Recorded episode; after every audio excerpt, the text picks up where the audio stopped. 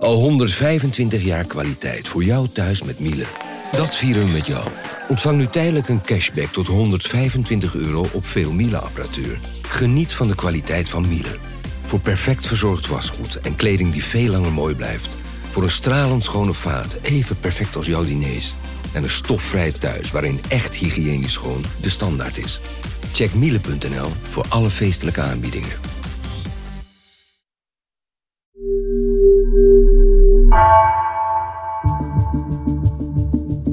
Vanaf de redactie van NRC het verhaal van vandaag. Mijn naam is Geertje Tunter.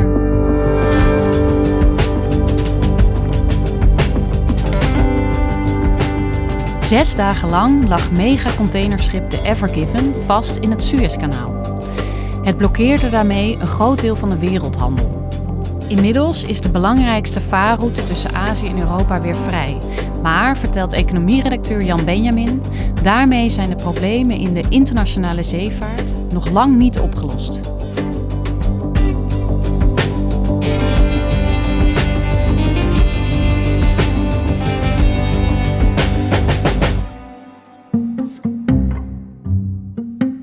Jan, uh, we nemen dit gesprek uh, op afstand uh, op via Teams. Zo gaat dat soms tegenwoordig. Hè?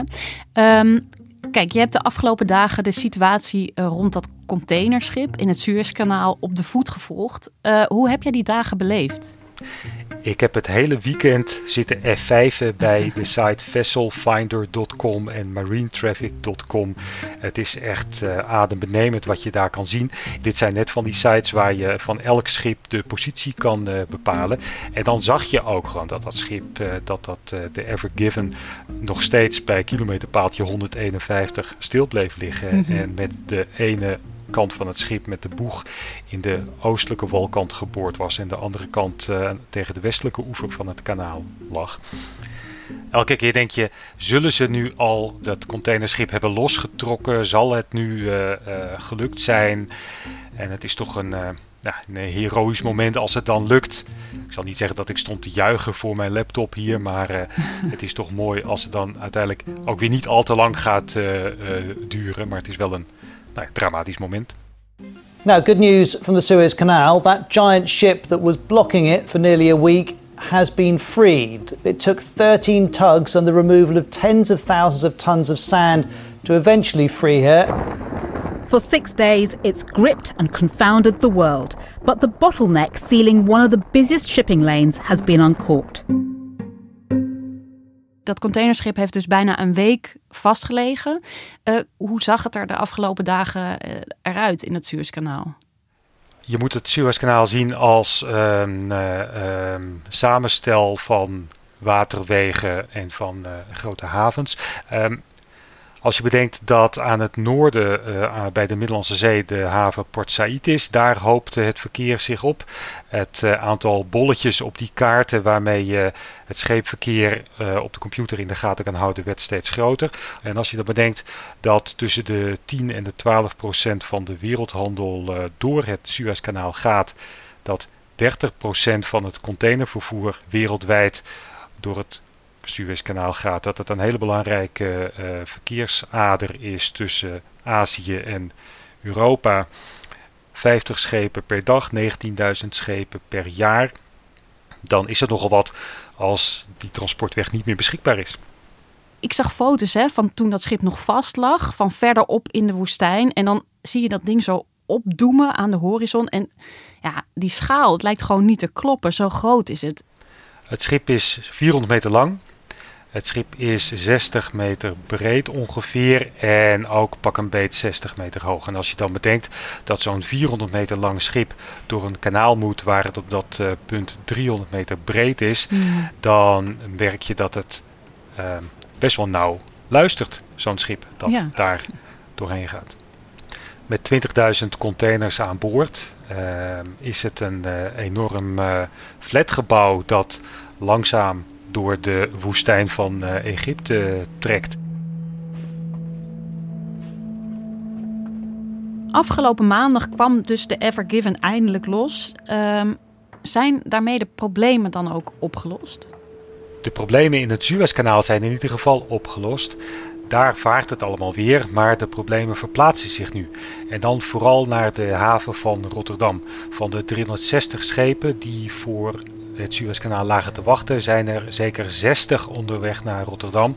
En dat betekent dat met de schepen die er al lagen en die vanuit andere windstreken komen aanvaren, het enorm druk gaat worden in de haven in Rotterdam. Ja, dus er komt eigenlijk een enorme verstopping nog aan, gevaren. En waarom is dat nou juist voor Rotterdam een probleem? Rotterdam heeft een haven die populair is bij de allergrootste containerschepen. Die uh, steken heel diep. De Maasvlakte, de haven daar, ligt vlak bij zee, heeft een uh, grote diepgang. En als je dan met je containerschip uit het Verre Oosten komt met uh, 20.000 containers aan boord, kan je die eigenlijk alleen maar in Rotterdam kwijt kleinere havens, uh, concurrerende havens in Antwerpen bijvoorbeeld of in Hamburg, die kan je bereiken door eerst over de Westerschelde of over de Elbe te varen. Mhm. Eh, dat uh, is lastiger en daarom is Rotterdam wat ze noemen voor heel veel schepen de first port of call, omdat daar de schepen heen kunnen die zo groot en zijn en zo diep liggen als deze Ever Given die onderdelen van auto's die in die containers uit eh, China zitten, moeten snel naar Duitsland. En dat gaat met eh, binnenvaartschepen, uh, dat gaat met vrachtwagens natuurlijk heel veel, ook met het spoor. En um, een van de bedrijven die ik die daarmee bezig zijn, is Berkel Logistics van Michel van Dijk. En die sprak ik over de problemen die ontstaan als er zo'n file van veel containerschepen Rotterdam gaat naderen. Wij vergelijken het wel eens als een, eh, als een enorme grote bus met, uh, met pubers. Uh, die uh, onderweg zijn naar de Efteling. En daar heb je er dan ongeveer 200 van. En dan laat je allemaal tegelijk los op de poort van de Efteling. Nou ja, dan weet je ongeveer wat voor chaos dat dat is. Als je die dan ook nog een beetje frustreert door ze een uur of twee uur langer in de bus te laten zonder ze wat te doen te geven. Nou ja, zo zien wij die containers ook wel een beetje als, als pubers die in die zeeboot gevangen zitten daar in de haven van Rotterdam was het al heel erg druk door het bestellen van uh, spullen via internet, e-commerce. En die komen daar nu allemaal bij. Dat betekent dat het nog drukker wordt, dat er uh, nog veel meer uh, containerschepen geladen en gelost moeten worden in de haven. En die, die naderende file, die dus langzaam maar zeker onze kant opkomt. Um, hoe bereidt Rotterdam zich daarop voor? Die zal rond uh, vijf of zes dagen over dit uh, uh, laatste deel van het traject doen. Maar ze weten nog heel weinig. Nou, er is geen stress, maar er is vooral nog veel onzekerheid. Het kan misschien dat, zo zijn dat ze degene die vooraan liggen, dat ze die de sporen geven en volle bak op Rotterdam afsturen om in ieder geval één of twee dagen wellicht in te lopen. Zojuist hebben we van een uh, aantal terminals berichten gekregen dat zij uh, ook maatregelen aan het nemen zijn. Dat zij vooral uh, heel goed gaan kijken naar de containers die zij accepteren, die ze aannemen van hun klanten. Zodat de, er ook voldoende schepen voor de kant kunnen komen om lading op te halen en, en te brengen. Tegelijkertijd moeten die containerschepen natuurlijk weer volgeladen worden met andere spullen die vanuit hier worden geëxporteerd naar, het Verre Oosten. Ook die moeten weer aangevoerd worden. Dat betekent dat er een uh, enorme extra logistieke puzzel nu moet worden opgelost. En als dan nog onduidelijk is, in tegenstelling tot die schema's die wel al heel strak zijn en uh, heel up-to-date in een gewone situatie, nu er zo'n enorme chaos op je afkomt, is dat heel lastig.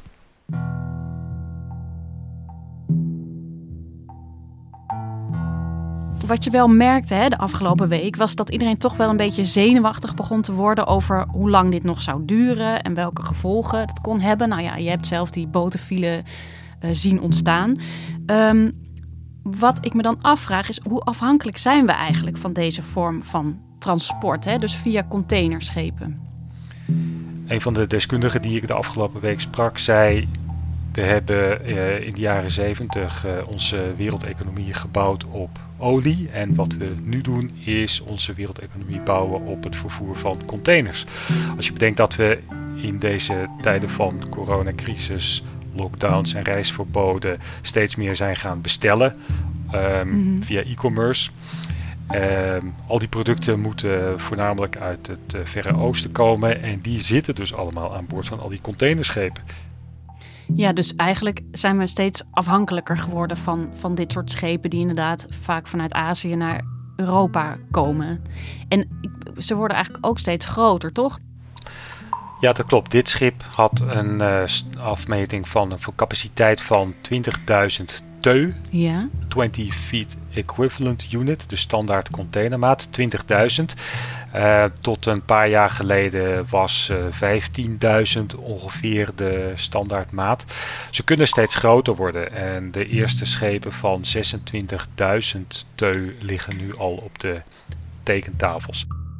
Teu, lekker scheepsjargon heb je, heb je opgepikt. En uh, dat is eigenlijk een hele grote stap in een hele korte tijd. Van 15 naar 20 bijvoorbeeld. Ja, en dan worden ze vooral langer. Mhm. Want breder kan niet, want dan kunnen ze niet door de verschillende kanalen op de wereld.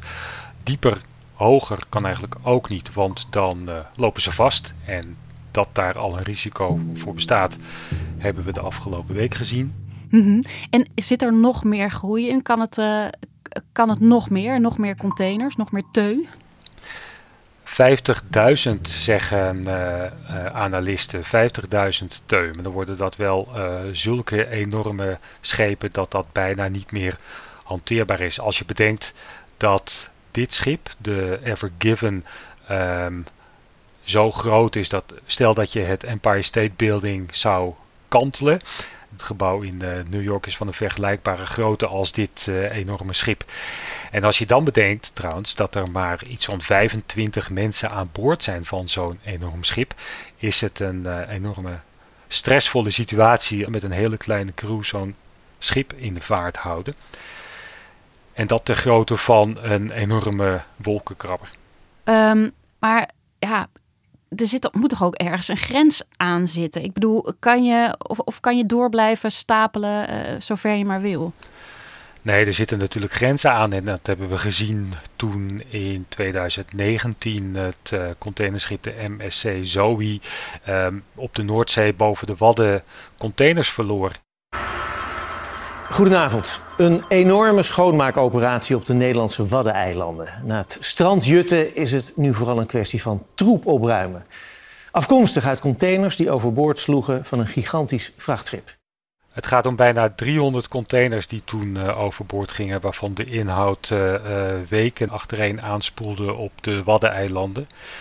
En als je dan bedenkt dat in december 2020, december vorig jaar, een Japans containerschip meer dan 1800 containers is kwijtgeraakt, zal het je niet verbazen dat bij de laatste jaren een record aantal containers in zee is gevallen. En dat is natuurlijk ook het grote probleem. Als je hoger gaat stapelen, als je meer risico gaat nemen, dan ben je veel bevattelijker voor de elementen.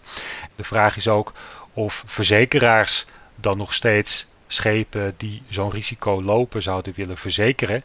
En die heb je wel nodig, zo'n verzekering. Want anders kan je als reder of als containervervoerder zonder hele grote financiële risico's te lopen je schip niet meer de oceaan opsturen. Ja, nou zou ik denken dat een verzekeraar niet erg op zit te wachten dat er gewoon 1800 containers van een schip afwaaien. Nu is zo'n 1800 containerverlies natuurlijk een uitzondering. Het gaat heel vaak goed en de reders houden ook rekening met nou ja, een paar containers of misschien wel een paar honderd containers. Als je dan bedenkt dat er miljoenen containers per dag worden vervoerd. Um, je verliest wel eens wat. Het is het bedrijfsrisico dat je neemt. Ja, precies. En dat risico dat vinden zij aanvaardbaar. Dat er af en toe eens eentje in zee verdwijnt. Ja, het is alleen vervelend als dat nou net het uh, uh, spul was waar je op zat te wachten, of in Europa of in Azië.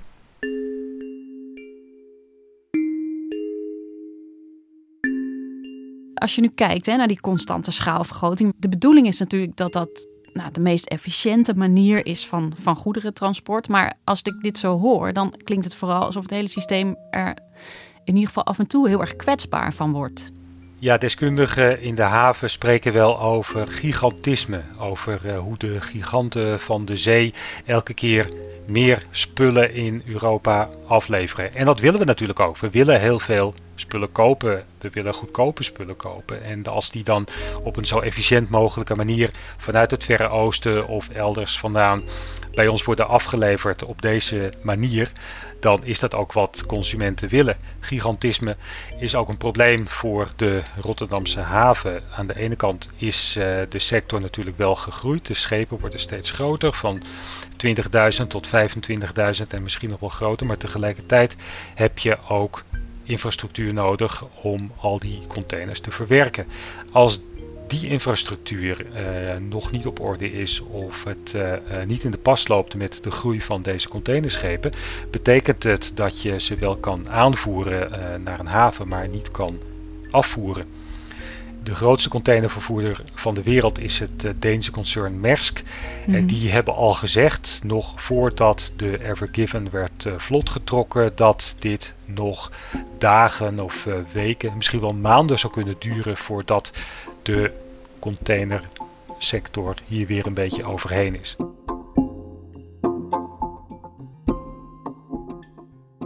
Als we steeds meer containers op schepen gaan zetten en die schepen zelf ook steeds groter worden, ja, hoe groot is dan de kans dat we binnenkort opnieuw in de problemen komen, iets, iets soortgelijks zullen meemaken?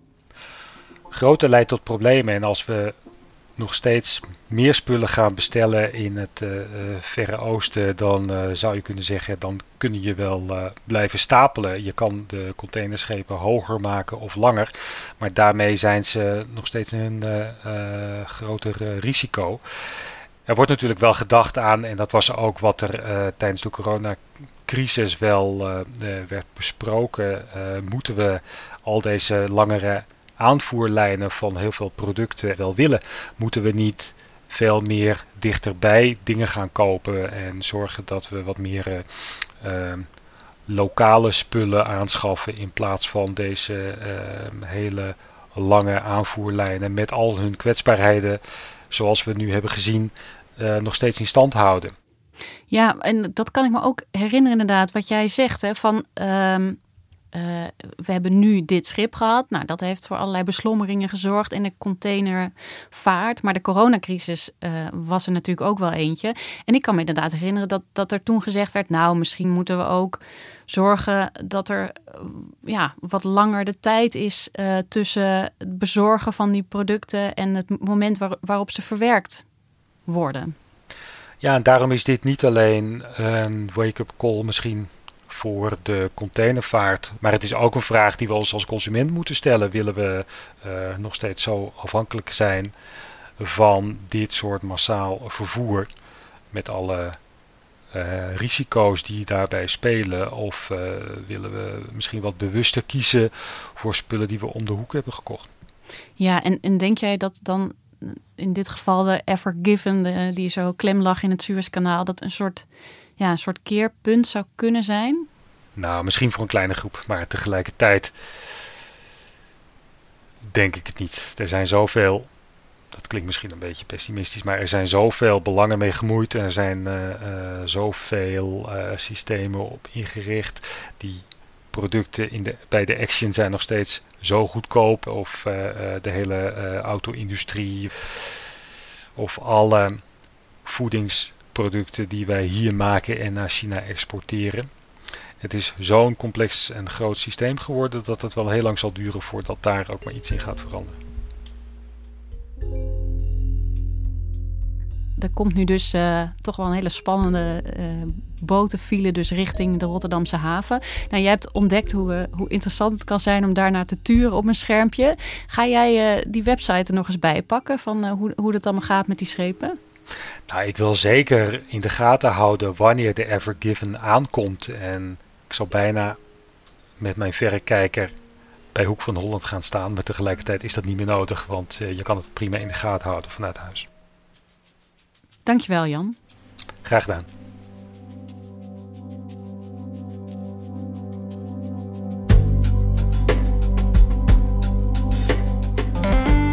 Je luisterde naar vandaag, een podcast van NRC. Eén verhaal elke dag.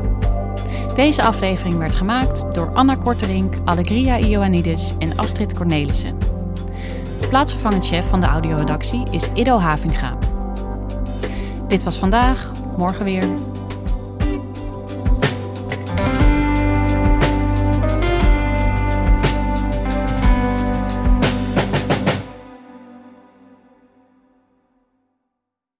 Technologie lijkt tegenwoordig het antwoord op iedere uitdaging. Bij PwC zien we dit anders.